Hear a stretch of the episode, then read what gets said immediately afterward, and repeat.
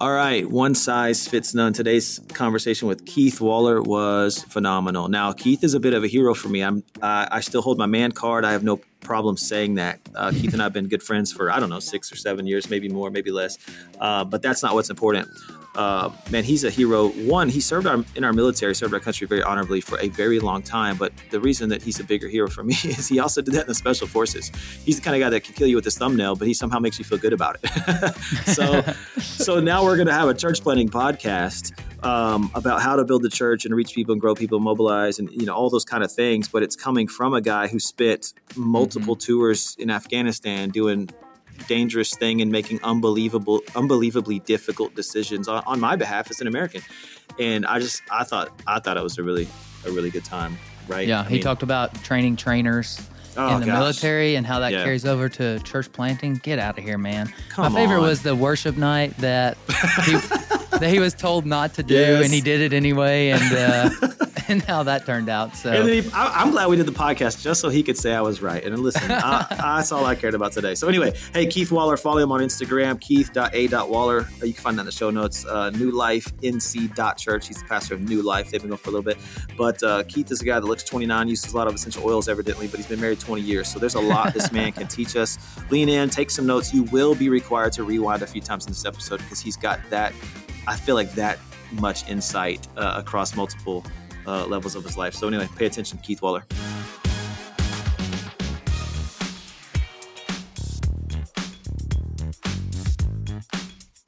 Hey everyone, producer Justin here. And before we jump into today's show, Anthony wanted to ask you all a quick question.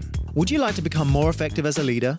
I'm sure, like me, your answer was yes. And one of the best ways to become more effective is to have a coach in your corner, not just cheering you on, but someone who will challenge your thinking, draw out your best, and give you tools to build success in your sphere of influence. Well, let me tell you that Sweb is who you need. Sweb has spent the best part of two decades building leaders, teams, and churches all around the world.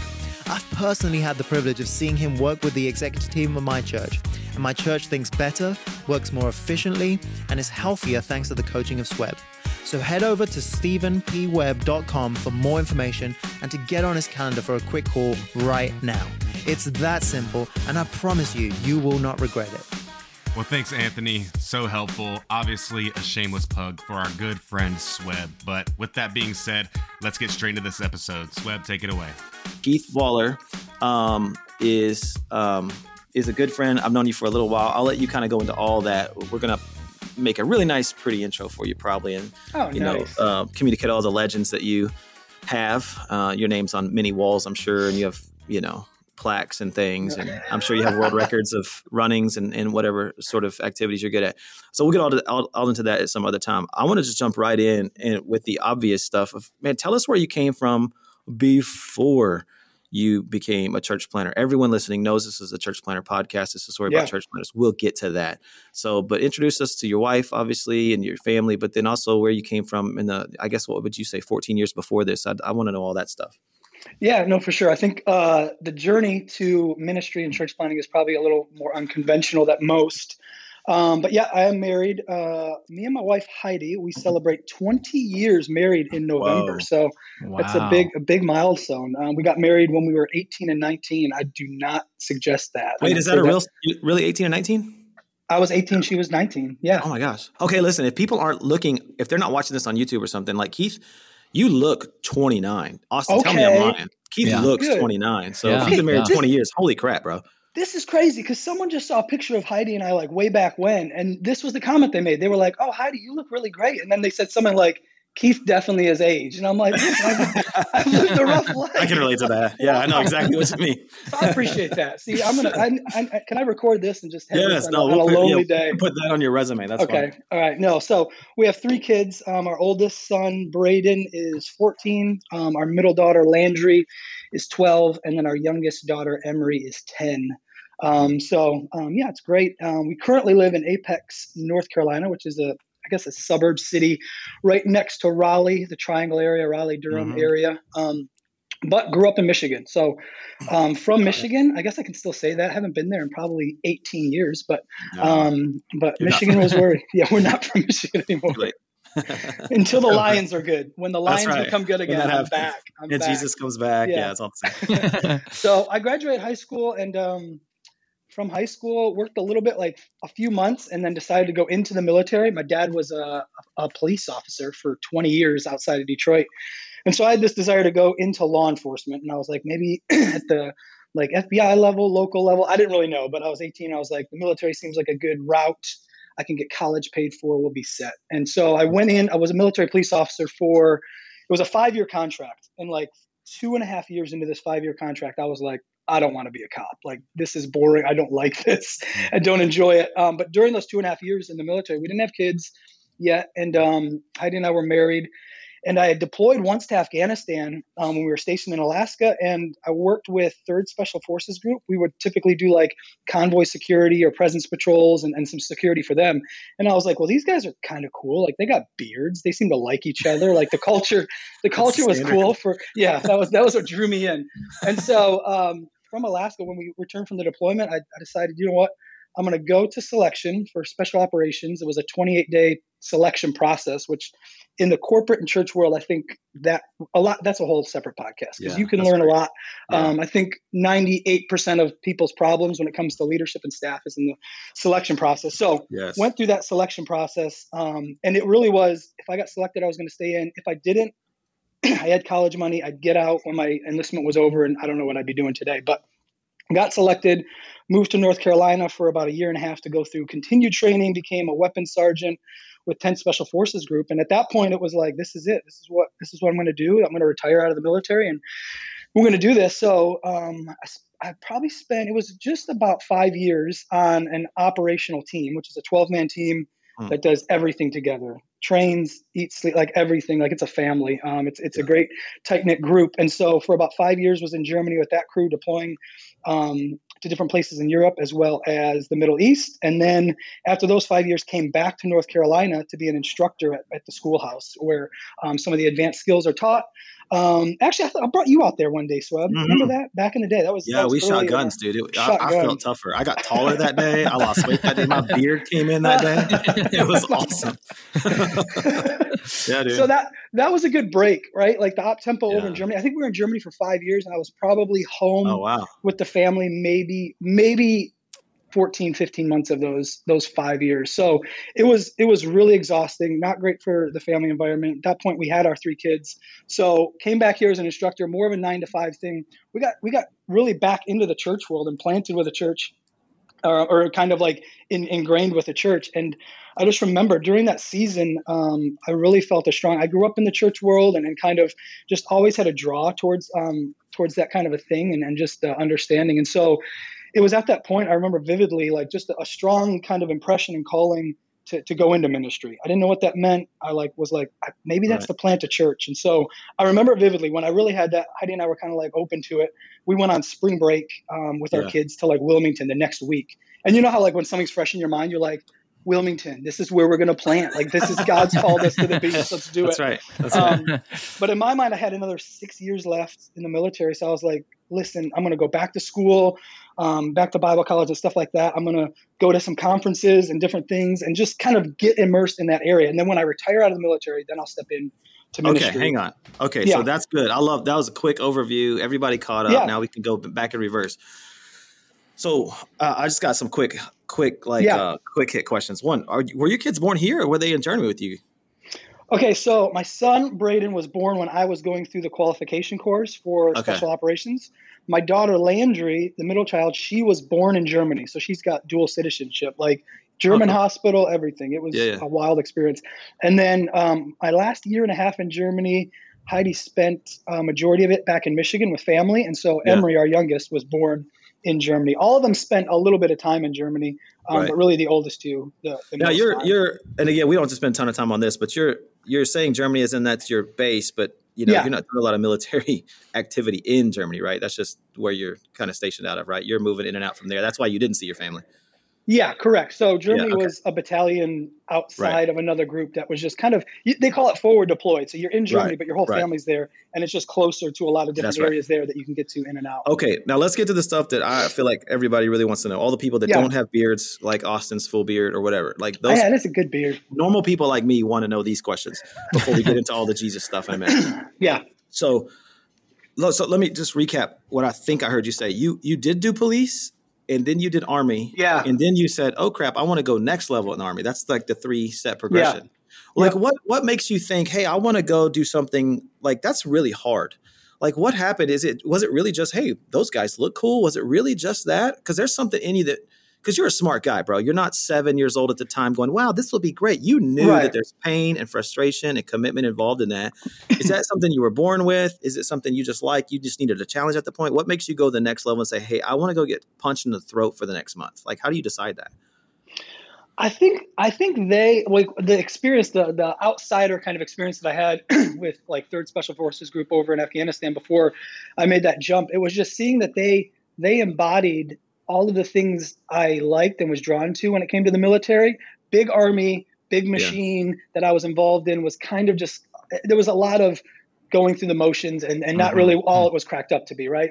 Whereas right. you looked at that and yes, you had all the stuff that you see in the movies and the cool things, and that's neat. But like at the heart of it, it was really that that kind of that community and that culture that they had created, um, which even today I constantly am asking myself, like, how do we create that in the church? Yeah. Like they have a better support and systems and all of those things. Um, right. And then honestly, when it when it came down to like, okay, I'm going to go to do these 28 days, it really just came down to can I do it? I just wanted to see if I could do it. Really going into it, I was like, I'm I'm probably 80% if I get selected, well go. I just want to see can I physically do this. So that just might be ego at, at 20 yeah. something years old and just seeing like how far I could push myself before. No, that's good. So you got to now you got to let people in on that because most people aren't going to nerd out on this like I am. So I'm just curious. And I mean, we have already talked about this, right? Yeah. Me and you have, and, and we've watched a couple of YouTube videos and TV shows or whatnot. But fill people in, give them the, the, the short version. Like, what is that 28 day process like? How they they I'm laughing because I know what you're thinking as soon as I ask this question. They they've seen these Navy SEAL movies. They've seen them all. Seen them. How many Green Beret movies have you seen? Zero. why why is that? Why the quiet professional? Quiet I love that. We're gonna get to that later, by the way. Okay, but but so they have so they've seen the movie version of a, a sort of comparison, maybe a parallel to that. But give, yeah. give us a, give us a couple minutes on like what's that 28 day process look like, and how the heck did you make it through that? All right, I'll start back to forward. And because yeah. people have asked me, like, hey, in those 28 days, did they ask the question, did you ever feel like quitting? Yeah. And I don't answer them with yes or no. Like the answer is yes every day. Like it All was time. literally, you would wake up and it would be in your mind. You have like, they call them cadre, they're the instructors who kind mm-hmm. of run it, but they're not really giving you any feedback. They're just there to kind of monitor things. So I'd wake up and be like, the mornings were the worst because you're like, oh, I got a whole day of all this crap that we got to go through. And I'm like, you know what? I'm done. But then you'd be like, ah, we're about to eat breakfast if I quit now, I don't know when they're going to feed us. So I'll get through breakfast. Like, let me get through breakfast. And then you go through breakfast and be like, okay, I feel okay. I can do the next thing. And it literally, like, you thought about quitting multiple times a day, but you just had to wow. take it not a day at a time, like a step at a time. Right. Um, and they, it's structured really well. Like, it really, that's what, three and a half weeks or so. There's some in processing on the front end, some out processing on the back end. So you really have the first full week is a lot of um, individual physical application. Um, mm. They would they would set you on a line and say run, you don't know. It, it could be three miles. It could be 12 miles. They wouldn't let hmm. you know. It was just, can you pace yourself and run at a pace, not knowing the end. Um, like hmm. rifle PT, I've written about this in a post or whatever. It's literally just, again, to divide people between understanding like, will you quit even when you like continue to fail at, at what we're asking you to do, or you just keep mm. going from failure to failure until you reach the end and, and stuff. So a lot of physical, um, individual things. Then the second week was all land navigation were you out for six days um, going from point to point. Um, it would take several hours to get from one point, then you sleep at that point and then go to the next one and, and stuff like that. So that was land navigation. and then probably the most impactful week is team week, um, where they you have all these alpha type males together. You, you, get 15 of them and you're on a team, and they give you two tires, a pole, a cart, six water cans, and some lashings, like some rope and stuff like that. And they're like, hey, you got to transport this from here three miles down this dirt road to here, and and they put one guy in charge, and then they say go. And so it, it's this navigating mm. of how well can you follow orders and be a leader as someone a part of the team when you're not in a leadership position, stuff like that. So um, that week, and then it ends. The culminating event is a 32 hour um, ruck march or a 32 mile ruck march. I'm sorry, probably took 32 hours. That's what it felt like. Um, and so that's kind of like the end thing. And then intermixed with all that, it, it's physical, but it's also mental. The in the SF world, it's really like the complete man concept. And so you get woken up at 2:30 a.m. They bring you into this classroom and they'd be like, "Hey, draw us a picture of what it means to you to be a special forces soldier. And you're like what the heck are we doing right now? Like this is what and you're drawing a picture. And yeah. really it's just again to keep you up to kind of keep you thinking write an essay about your childhood and, and what makes like so all these things like like the mental side as well as the physical side to just kind of go through there. Um, and then you probably end i'd say it's about a 30% so there's one part where if you make it to the end is great. Probably 30 to 40% don't make it. They quit mm. at some point along the way but then you make it to the end and you get through selection, but now it's the selection process, and another 30 to 40% don't get selected. So hmm. you're standing at about 30% who kind of make it through um, that final, those 28 days, and then, then move on. Okay, so then you go through that. You're already a hero for a, a bunch of different reasons, and I, I mean that legitimately. So then, then, then, then what happens after that? Um, like you, do you pick a place you get to go? Do you pick a skill that you're going to operate with? Like you know uh, again i'm giving the dumb version of this but like oh i'm going to either drive tanks i'm going to fly helicopters i'm going to yeah. be infantry like what happens after that whole selection process? Are you now assigned like you said to a team but then what do you do? There's um, so a team is made up of 12 guys um, you have a team leader a team sergeant um, a warrant officer, and then an intel guy. But then you have four jobs, uh, two guys. You have a senior guy and a junior guy. So like I was a weapons sergeant. There was two of us on a team. Um, there was a communications, um, two guys, medics, and then engineers. Um, so you get to you get to choose and select kind of and again all of this stuff that they're pulling in all this data throughout those 28 days kind of show them where you you would be best fit but you get to have a say in that so you pick right. your job then you get to pick um, your group. There's five different groups um, across the, the country and the world. So you get to kind of have a say in your group, but then your group dictates the language that you'll be trained in as like a secondary language. So those are really the 3 mm-hmm. things that you kind of create your wish list that I'm sure they look at, laugh at, throw away, and then do whatever they want. right, right. Okay. Oh, all right. So we're going to get into church planning in just a second. We're almost done. I want to ask this too, though. I feel like, and I'm going to butcher this. Uh, I won't even say it then. I'm just going to ask. I feel like at some point you've told me stories though about what you actually did on maybe some of your deployments, and it was more of the diplomatic side of things. Um, you're teaching people in you know another country how to maybe operate government or um, yeah. or whatever. Like, walk us through some of that real quick, because again, people in their mind, I had this in my mind, and I'm, i feel like I'm a, I'm a nerd about these things. You know, you go through selection process, you just punch them in the throat the whole time, all the time, and um, and obviously you're a weapons expert um, and all of that kind of stuff. But then I remember you telling me a few stories about no, no, I was just go over there and talk and make friends with people and tell them how to be better humans. Like, kind of kind of bridge that gap. Yeah, no, that's really good. That's a big that would be a distinction between whether it's the Marine Special Operations or Navy SEALs.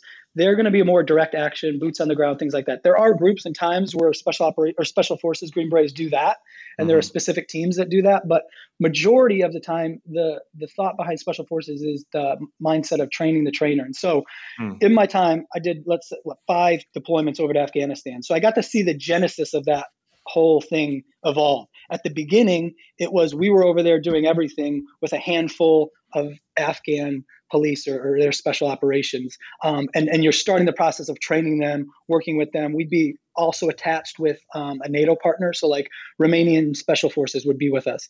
Yes, it was a combat mission, but we were also helping train them and, and get them up to speed as well on the, on the NATO side. By the end of like my deployments, my last deployment resulted in really us setting up an entire mission, getting all the Afghans together, getting them on trucks, sending them out, and then we would sit in our operational room watching it on a drone. Oh, them execute it, which was right. the most the most satisfying but frustrating thing in the history of the world, right? Like you're seeing them do it, you're seeing them mess it now up. Now you're talking about church, bro. Now you're talking yeah, about so, church leadership, right? yeah, you've empowered them to the point where you're like, this is great. Oh, this is awful. I wonder if these hundred million dollar churches have drones. That would make my job there a lot easier See? about two yeah. years ago. Um, okay. All right. Okay. Now let's jump ahead. Let's jump ahead. I, I feel like all that's great background. Like yeah. The, the, best phrase you just said, and I know you explained it a little bit there, but like, man, the training the trainer, the fact that that's a focus. Yeah. It's not just some you know phrase that fell out of your mouth. Like it's a, it's a focus of why you were trained to do what you did. And I, I love that, which is a perfect segue, of course. That's why I want everybody to know a little bit of that military background, because to me, I, I really feel like a lot of that, if not all of it, and you'll speak to it, like translates very well into you're, you're leading people then, you're leading people now. Uh, yeah. Maybe there's a few less cuss words now than there was then. Yeah. Obviously, a little bit less blood, a little bit fresh, little equal, if not more, frustration. But it's different kinds. I get that, but I feel like there's a lot of parallels. So, um, before we jump into maybe the principles that you brought over, now, now give us like, okay, now you're doing the church plant. Um, you know, t- tell us how you got to where you are right now. And again, I know you spent some time, me and you spent some time together, elevation, uh, and you've done other things, but kind of get us get us up to date now of like how you started the church you're at right now. Yeah. So again, my original plan was like, hey, I'll retire out of the military, be set, and we'll be good. And so then I'll go and I'll just plant a church. Like that'll be awesome. And yeah. thank God, like literally thank God that that didn't happen. Um, when I when I went to start looking at conferences, that's where I met you, Sweb. We went to right. a conference at Elevation. I remember we were sitting in Blakeney and like we sat right next to you, right behind you, and you turned around. You're like, "Hey, where you guys from?" We're like, oh, like Fort Bragg area, Fayetteville. And you were like, oh, bro, you should plant a church right there. And I'm like, who is this guy? and then like we were there for seven yeah. days. You guys know the sh- like Sweb just kept being everywhere. Like he was like that guy, like, like um, you know, like Mr. Deeds. You ever seen that movie, Mr. Deeds? Yeah, Betty Betty Sneaky. Yeah, yeah, that was Sweb. Yeah. That was him. I mean, he wasn't creepy, but like it was. Yeah, he was just always there. And so an opportunity opened up. I had been in for over ten years, and when you're in for over ten years, kind of indefinite, which means you can start the paperwork to get out. Military is like, mm-hmm. yeah, you want to get out before you retire, do it. It'll save us money and hassle and time. And so mm-hmm. um, that was really uh, a big spiritual moment of faith and, and kind of stepping out to say, can can we step out now? Like we had our plan, but are we still submitting it to God to say, God, if, if you want us to, to step out now, um, we're willing to do that. So we stepped out and really got to be a part of two ministries, very different from one another. But I look back at it, and in my mind, getting out of the military was I guess you could say an experienced great leader in my words, right? Like I had mm-hmm. the leadership abilities, but what I didn't know is I needed those four or five years in other ministries for God to really develop my character. Um, whether through right. successes, through failures, I had to I had to really grow as, as a Jesus follower. I had, I had to grow right. as a person and a mm. pastor um, in so many areas. While I was a great leader, I was really not a great person when it came to a lot of these things. And so God used those years. Hang on, hang on, Dude. That, that's really really helpful first of all thank you for just saying i was a great leader meaning you were first person because i don't think that's a bad thing to say it's self-awareness of like i'm yeah. good at moving people so thank you for that most people won't it's like you're you have to in church world you have to apologize for being good at something but we don't do that here i don't believe in that um, but but i also love that contradiction not contradiction the tension you just created essentially of like i was a great leader but I had plenty else I needed to learn. I was a good leader, but not good with people. I was a great leader. I could mobilize mm-hmm. people, but character was a problem. And a yeah. lot of people think those are the same. Uh, we hear that all the time in every church. Like, why, why do we like so and so? Oh, he's a really great leader. And then somehow this all encompassing phrase of all things character, fitness, health, yeah. all the things because we said the phrase great leader. So I love that you just pulled those out and separated them with really good self awareness too. Yeah, so it was it was a huge part of kind of our process. Um, and uh, and so yeah, it, we got to a point we were at a ministry where our kids went to school. There was a school, a church, and like a daycare. And so I was running the ministries there. Great salary, great office, great like like my wife worked at the school, my kids went to the school. So like it was an awesome opportunity. Like I could walk down yeah. and see my kids in the cafeteria. Like mm. it was like great, but something was missing. And through kind of our journey, I, I kind of held on to that church planting dream for Heidi for a while, I think she felt like, no, that was another season. We're good here. And we were both comfortable. and so the one thing I knew was that we both had to be on the same page. Like in my life, mm. I I, for less words, like I had drug Heidi from thing to thing, right? Like yeah. I drug her into the military. Sure Life had to focus around ours. Then I was like, we're getting out and going to ministry. And so she just continued to kind of go. And I knew if, if planting a church was going to be sustainable, it had to be our thing. Like I couldn't, yeah. I couldn't be another phase. And so part of me like kind of was like, all right, this, this isn't it. And I just would continue to pray like, God, either bring us on the same page or like hmm. take this away. Like just give hmm. me contentment here where we're at. Right. Um, right and it was January of 2020. January 2020. I remember I just preached two weeks in a row. You know, like when the senior pastor, like, oh, it's the week after Christmas and New Year's. Let's just have this dude preach. So I got to preach those two weeks, and um, it was a Monday morning. She texted me. She's like, "Hey, I got to come up to your office." Um, she had just driven into work, and she sat down and she's like, "Hey, like, we got to do this. Like, if we're mm-hmm. going to do this, we need to at least pursue it, so we can say we're going to do it or not."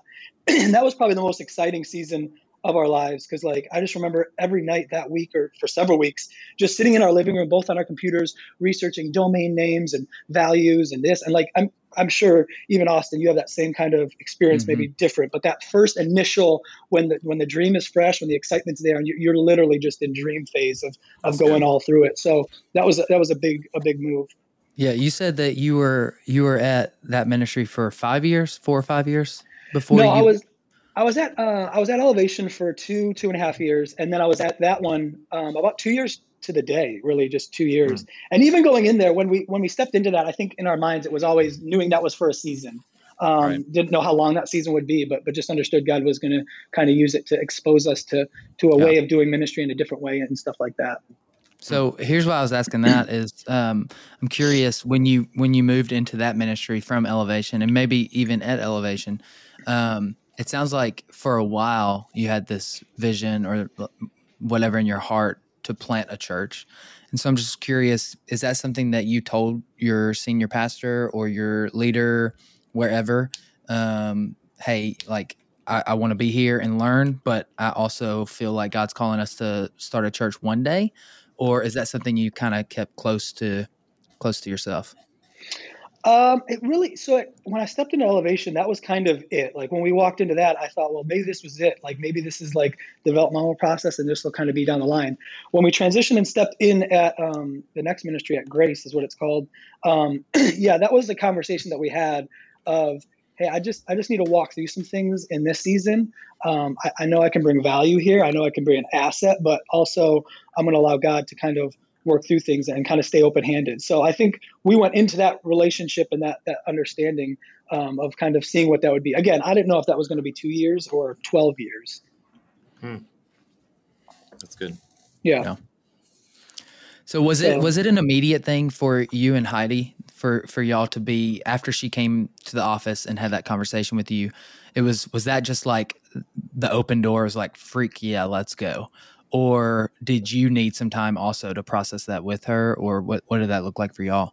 Mm. no it really was. I think that was kind of the the the gasoline on the fire that god used to kind of just ignite that and kind of take off. Um, yeah. i think the biggest thing was trying to figure out okay what does that look like now right? Like mm-hmm. where where do we plant? Like what do we what do we want to do and what, how does that process? Like i wish like i hear like alan from vivid church like his story like great stuff. Like I wish we had that. Like I love those. First of all, I listened to Alan's podcast and I was like, I need to resign tomorrow and become right. an usher on his team. Right, right. right. was on it. But like, yeah, like right, like he's like, oh, we prayed about it, and we traveled, we opened a book and saw Jesus' face and the contour lines of a map on the city. Like right, like like that Uber's yeah. like spiritual side of things. Our our process was our kids went to school there and really it the the answer came out of a selfish prayer, right? Like mm. we both were like, we got out of the military to give our kids some consistency no, it's an oxymoron because now we're going into ministry and church planning. So like we have to stay open handed. But but right. maybe God maybe God will meet like maybe we can ask God selfishly to yeah. allow us to plant in an area. We live 30 minutes away from where our kids went to school in, in Apex. We had lived there for six years. And so that was the that was the prayer. Like, God, would you give us an area close enough where our kids can stay here, plugged in at the school, Heidi can still work there, and we can we can do something for you. And so really it went around um, hmm. Fayetteville was an option with the, the military ties. That's by Fort Bragg. Um, there was another city nearby, about 15, 20 minutes, called Fuquay Varina, which is like the best name at Fuquay Varina. perfect um, name, yes. Which is a, uh, a growing area that really has nothing um, when it comes to that type of church and things like that. And then the, the third one was not as sexy or exciting, but but Apex. Like we had been there for six yeah. years, and so we thought, well, I don't know, like we built community and friendships. And so, really, the solidifying thing was we started talking to our neighbors and our friends who were close with us about what God was doing and where we were going. And all of them were like, "That's awesome! Like, how can we be a part? That's awesome! How can we be a part? Like, how do, how do we get involved?" And so we're like, hmm.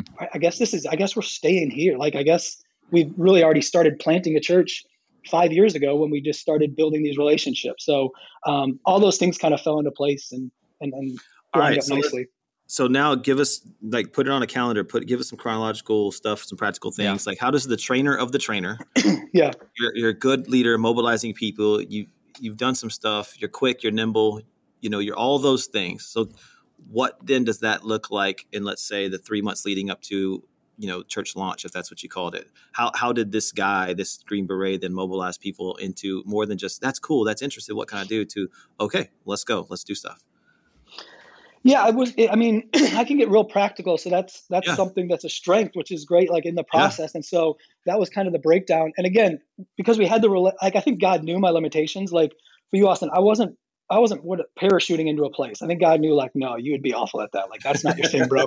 like, you need to leverage the, the relationships that you already have and that you've built. And so, like, our first interest party, um, again, this is kind of in that we we started the process and plan in January of 2020.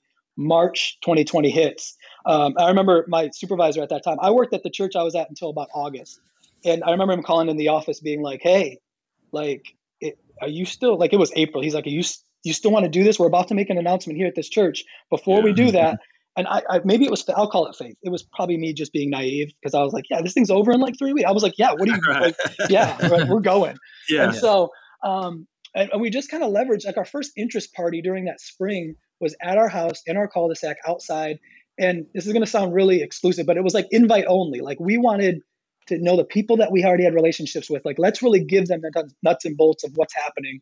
Let's allow them to count the cost of what this looks like and yeah. kind of move forward. And so there was about 35 people um, who came to that, and 34, let's say, were like, we're in because they were already in. Like, wow. such high mm-hmm. relational equity obviously was going to have return. As we continued to open it up, then you saw kind of the drop off of yeah. people on the fringe or interested. Um, and so we would start, we really did like interest parties and community events, but then we kind of just scaled it back and, and had this thing called open table where we would just invite people that we had met to our house and it was yeah. smaller groups but again higher return and more of that Love kind it. of relational equity to, to kind of build that team out um, and so by the time our goal always was january of 2021 to launch um, so january 2021 we were going to launch as we got closer it was probably that three month spot we realized okay the school that was literally right by our house they are not allowing anyone in currently so we either can do this. We've been meeting for a year. We can push this thing another six months and mm-hmm. look at the fall, or we can move forward and figure something out because these people are like, okay, we're called a launch team, but like we've been doing this for a year. Are we launching anything? Like, what are we yeah. doing? Yeah. And so, so we got to move them towards a mission, right? yeah. So before before you get to that though, uh, you said y'all been meeting basically for a year. So I'm just curious yeah. for for people that are listening that are maybe pre-launch, what what were you doing um, yeah. When you say meeting, what all were y'all were y'all talking through? Were you investing in? How many people were a part of that for that that first year? How yeah. did you break that down? Um, yeah, I would. Yeah, and I guess um, uh, the year was the process. That was like individual conversations. But I remember it was mm-hmm. May of 2020 where we had that first um, initial meeting. So that's about what seven, eight months um, from that launch date. And so we would do some sort of community event once a month. Um, we had a movie night. Um, we did a worship night, which uh, a smart man named Sweb told me, "Do not do that, bro. Don't do a worship night." And I was like, "Does he really know? Like, it's going to be great." It was off. Like I, I, remember standing in the back.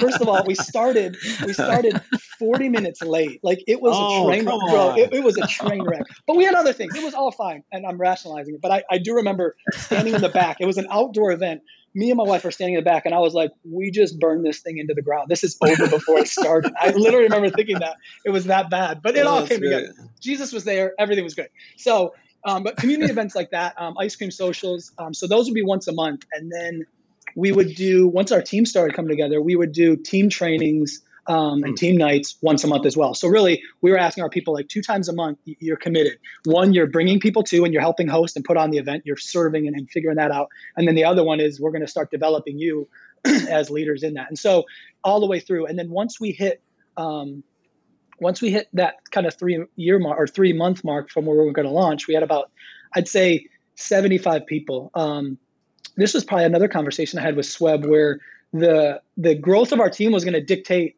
our launch date. Like it, the goal yeah. was always January, but I, I, knew the the drop dead number was 50. If we had any less okay. than 50 adults, we weren't cool. doing it. Like we had to push it.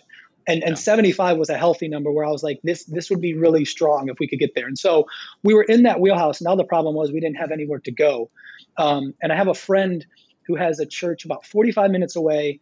They planted actually in Apex eight years ago and then moved. And he actually has a second location in mm. Apex. And so they have a permanent building, a small six, 7,000 square foot building that works great for their location. And the conversation started where we started doing team nights there. Um, on like Friday or Saturday nights, we were doing team nights there. And as we got closer, I just I just floated the idea. I said, "Hey, what what would it look like for us to launch our church on Saturday nights in your facility?" Um, and he was like, "Let's do it. Like it sounds great." And and so it was at that moment where there was a shift in, in concept. I knew it wasn't going to be the big epic launch that I that every church planner thinks of and wants and dreams of. At this point, I made a conscious decision. Our team did to say, let's give our launch team something to sink their teeth in on a weekly basis. Yeah, obviously, we're still going to invite people. Obviously, we want sure. people to come, but this is just something to start moving, like almost like training wheels. Um, yeah. Even our launch team, it was very new to the church world. I think we've baptized over half of our launch team since we've launched, and so it was really a season of several months where our launch team needed this um, yeah. to kind of figure out what it looks like to serve. What does it look like to give? What does it yeah. look like to be consistent with going to church um, on a regular basis? And so that's what that season looked like. And um, and it was a good season. There were times, um, even to this day. So that was last summer, where June, July, Saturday at five o'clock in June is an awful time for church. Like people are at the pool, people are hanging out. Like again go back to the worship night. I remember standing in the back of that room with maybe 40 something people in it thinking this is this is not working right? Like you're valuing the people who are there yes but but again you have to temper expectation and just about that time where we were like okay we got to figure something out. Last like last july schools opened back up and we're like hey we're, we're available for rent if you're still interested. Hmm. and and last august we made the shift from saturday nights to sunday mornings which was huge Okay, so before we get to that, I've got yeah. I've wrote down a bunch of questions. Um, you just like went through so much. I know. So, I got a couple thoughts. This is great. I'm I'm gonna I'm just gonna just I'm just gonna start with them. Okay, so okay, just rapid um, fire. Rapid rapid fire. I got four real quick for you. Yeah. Why was the worship night so bad? I just need to hear. I need to hear more details because I, I I feel like it's gonna be funny because we started late. First of all, like that was like we're like we're like excellence is our spirit, like honor, oh, like no. all these things, and then like it just started. And maybe it wasn't forty. Maybe it felt like forty minutes. It probably was like fifteen to twenty. Um, but to Sweb's point, like an, an outreach event like that, a community event where you're trying to get people, like you're trying to get unchurched people in, right? Yeah. So like, and I think Austin, you and I have even talked about this because you you steered away from it. Like a worship night before you're a church doesn't make sense because people aren't there. Like they don't know. Like they want well, to come un- unchurched people love worship, right? Right. So like that's where it was just a bunch of like friends and people like that. Like we really did an impact. I, I, shouldn't say that. There was one couple who comes to our church to this day who was at their house. It was at this nature park with a pavilion or an amphitheater kind of type thing. They lived across the street, heard the music, and came to it um, and they're, mm. they're to the church. So it was a success. Look at that. Um, it was okay. great, but it just didn't work for that time. now, worship, worship, nights are great. Worship nights are great now. Like after you plant, have worship nights, first Wednesdays, yeah. whatever you want to call Three a week. Like, yeah, for knock sure. it yeah. out. all right. So, um, all right, continue the rapid fire.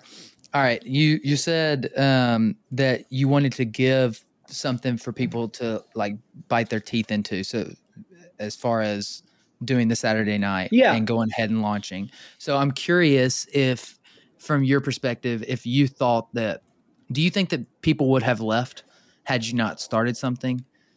Um, and then the second part of that is how many of those people that were there at your launch are now gone? Like on the launch team? Yeah. Um, okay, I'll, I'll, say this. A lot of our launch team was a part of a larger church. And, and by, by a part, here's what I mean. They went once a month um, hmm. maybe twice a month, and, and they would hmm. attend here and there. When COVID hit, that was really a great opportunity because now they were no longer connected to there. They saw like I wasn't even actually really involved. Like, is that my yeah. church? Like, a things. And so, what this was an opportunity was to allow them to make that step and that shift to say, what does it look like to be a part of the church? So, to answer your question, I felt like we were getting to the point where we were going to start reinforcing some really bad habits where they were associating New Life Church with oh, we do things once a month, we do things twice a month because that's what we were doing, and so we needed to make that shift to say no, like let's let's put our money where our mouth is, like it, uh, let's see what it looks like to now really be committed. You're giving, you're being a part of these things, but like yeah, what does consistency look like of mm. being a part of this? And, and are you interested in this level? And so that was a really good um, opportunity. And then I think we're an anomaly. Again, had a lot of really strong relationship and relational connections.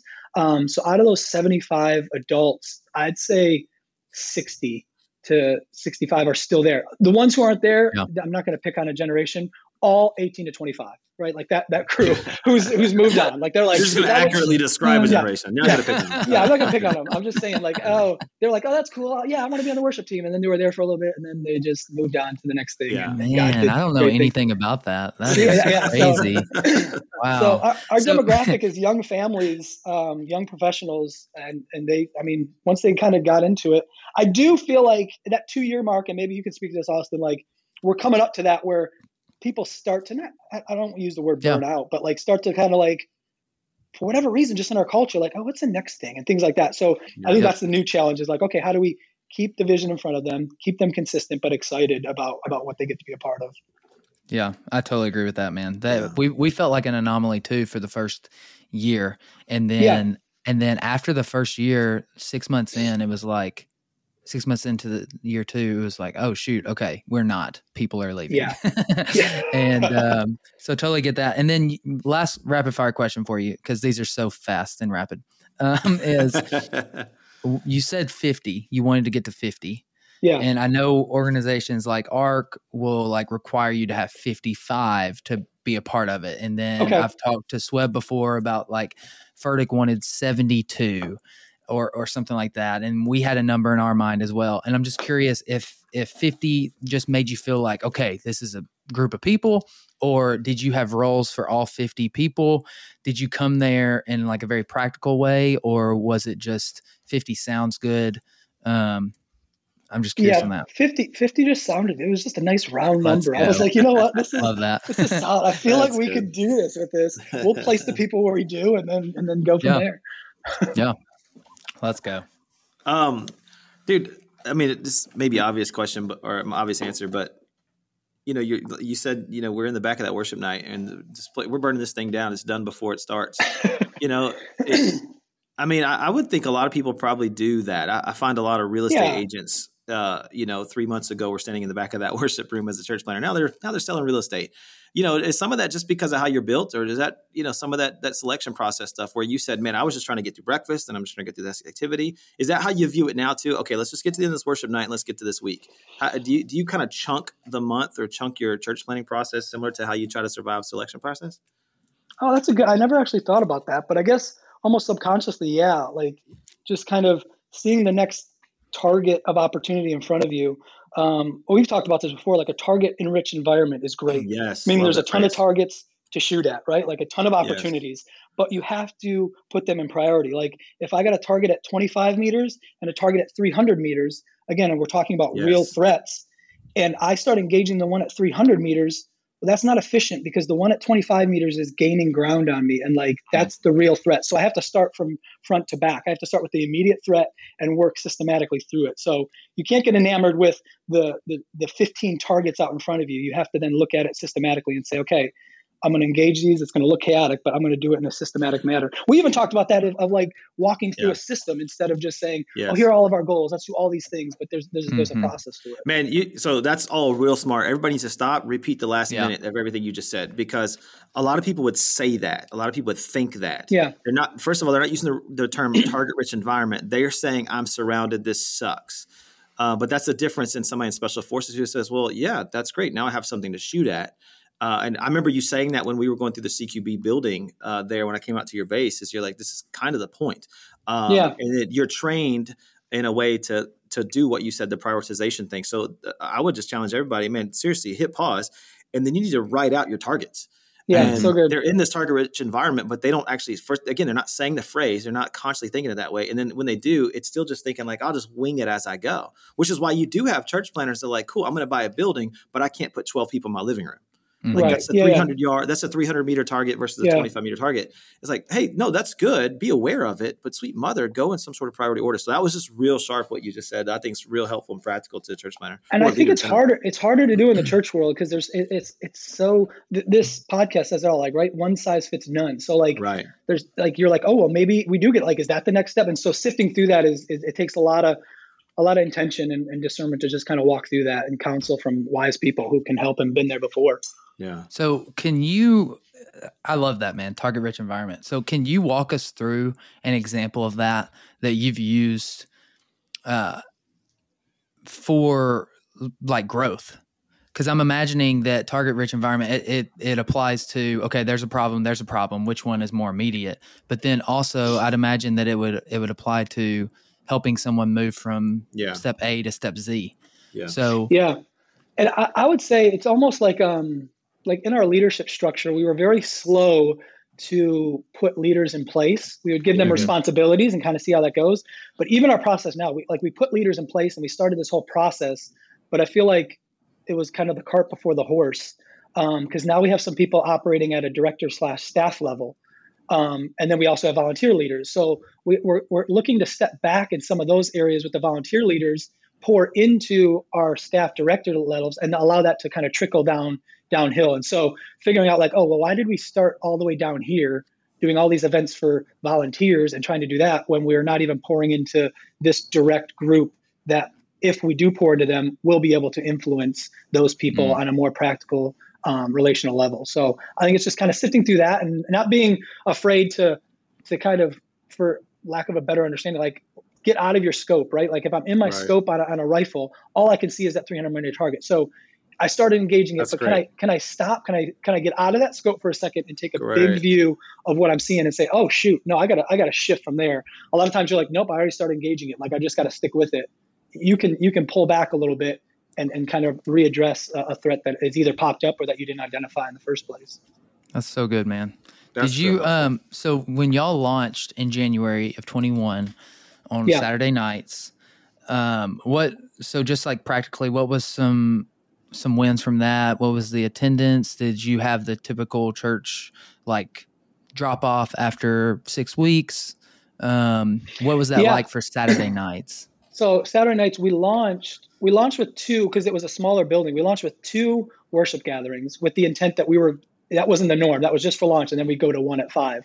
So we launched with two um, and had 183 people um, between the two. So launched with that, and then we really settled for the next probably five weeks around that 110 mark or so. So it was still above half, which was a goal, like was to kind of stay at that 60 mark. And then summer hit and it was, it was depressing. Um, and, then, and then when we, August, August 1st, so it's almost been a year. So I'm really excited to kind of see apples versus apples this next year of comparing and looking at numbers.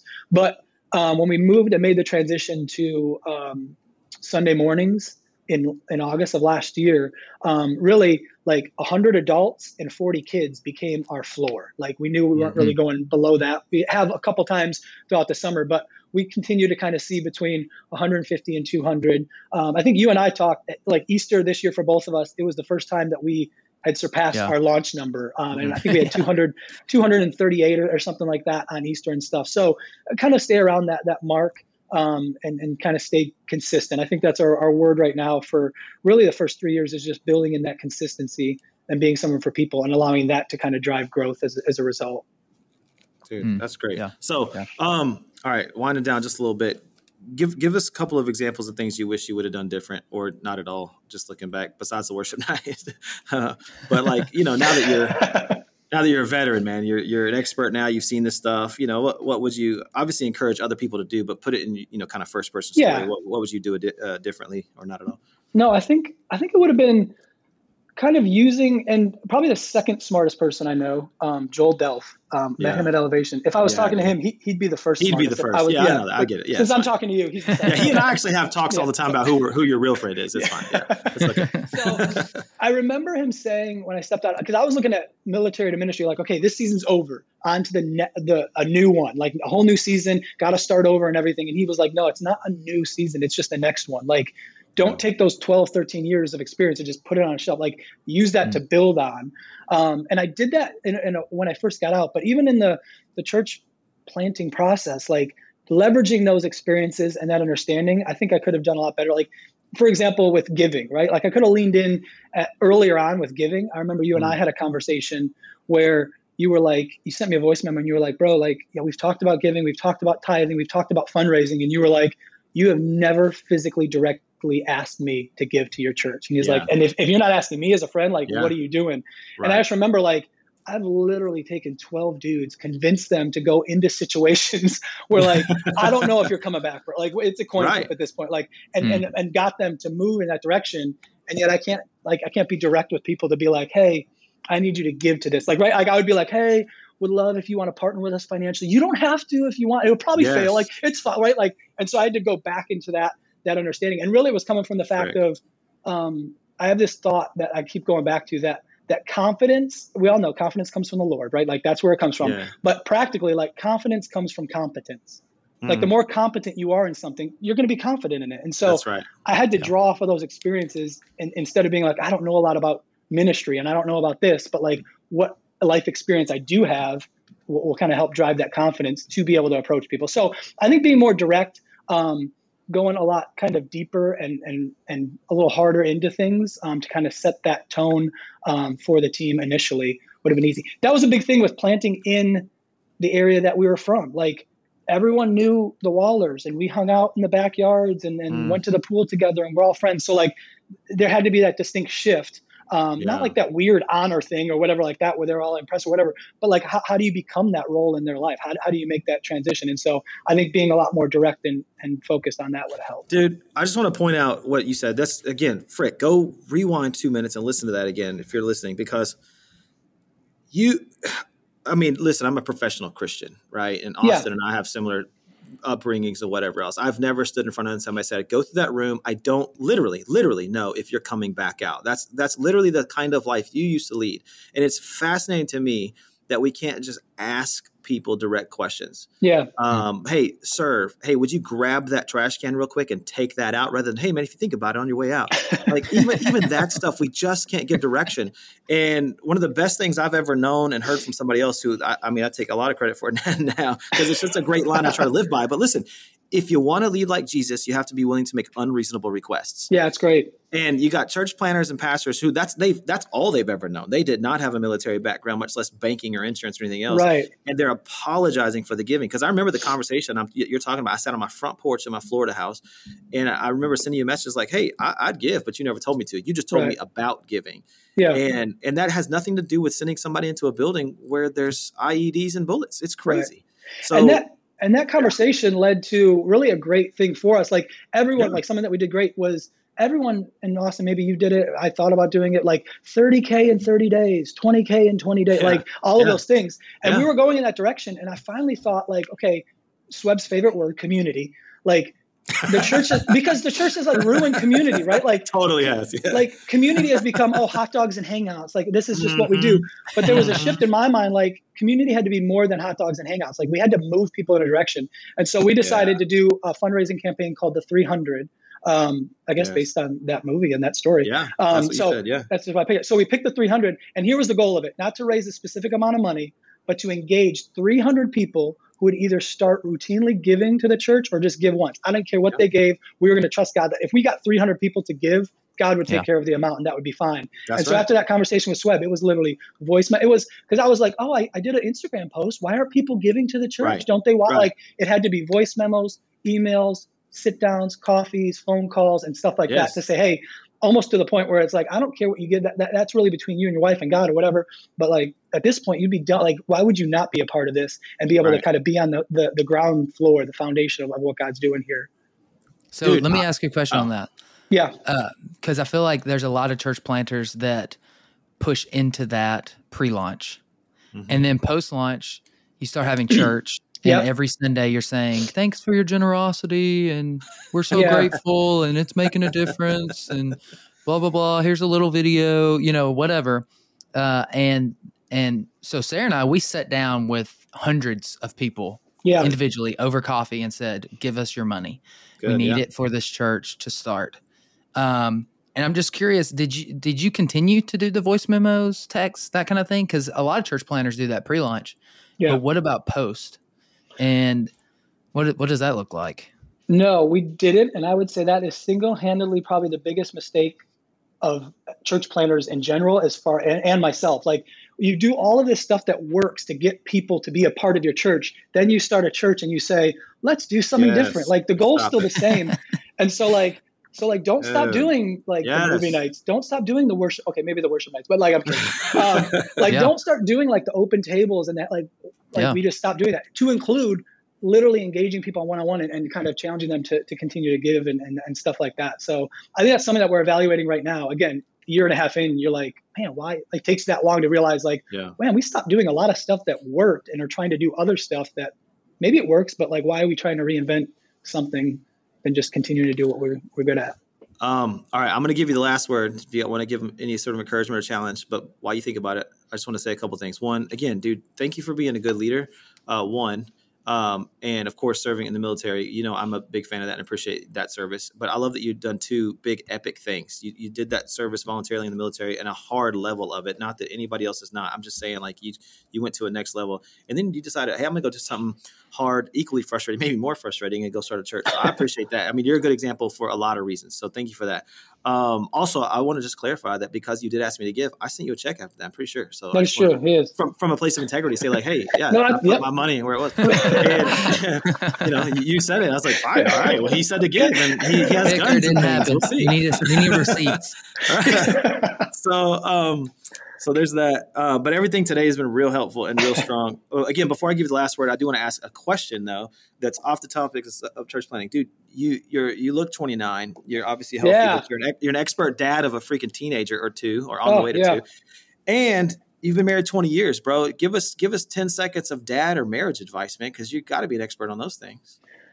I think it's bringing like your kids into like what like into your leadership, right? Like that that phrase I said where confidence comes from competence. I just had this conversation with our son. That's great. Um, he's he's going into tenth grade and like middle mm. school, weird. Like kids are weird in middle school. Just know that. but high school, a switch like flipped. He's played soccer his whole life, and just now, like he literally is up at eight a.m. going to the fields, working out by himself for two hours, three times a day, and stuff like that. And so he's really cool. put in a lot of work. And we had this opportunity to go to this college camp slash showcase um, out in Charlotte. And I remember driving there and telling him like that exact same thing, like, hey, listen, you've put in a lot of work. Physically, you have matured and, and gotten better in a lot of things. But unless mentally you you get out of that place that you used to be in, you, you, you don't stand a chance. And so get that confidence from understanding and, and renewing your mind, like scripture would say, of like, no, I, I, I have done this, and now my confidence is going to meet kind of those skills. And I saw, I think it's just bringing your kids in um, to the process. Um, yeah. They they absolutely love the church.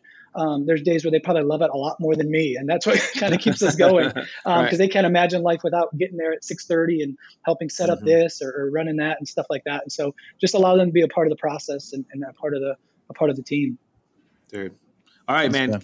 Do you have any last parting shots or encouraging words you want to? No, I think that's good, man. I just I would say you made that good comment. Like uh, it would if I had to put up the first year of church planning or the whole process I got up against that that 32 mile ruck march to end mm. selection, I would go back and do that 32 mile ruck march every time. um, it, it's no joke. So you got you, it has to be something that that you have to you have to again know your why. Go back to to that that moment. I go back to that moment in my office with Heidi time and time again and, and understand like no like that was a moment that we knew yeah. that we knew. And even on the days where we don't know if it's going to work or we don't know if we want to do it having having that time to go back to that moment will, will get you through the next day and the next day and the next day.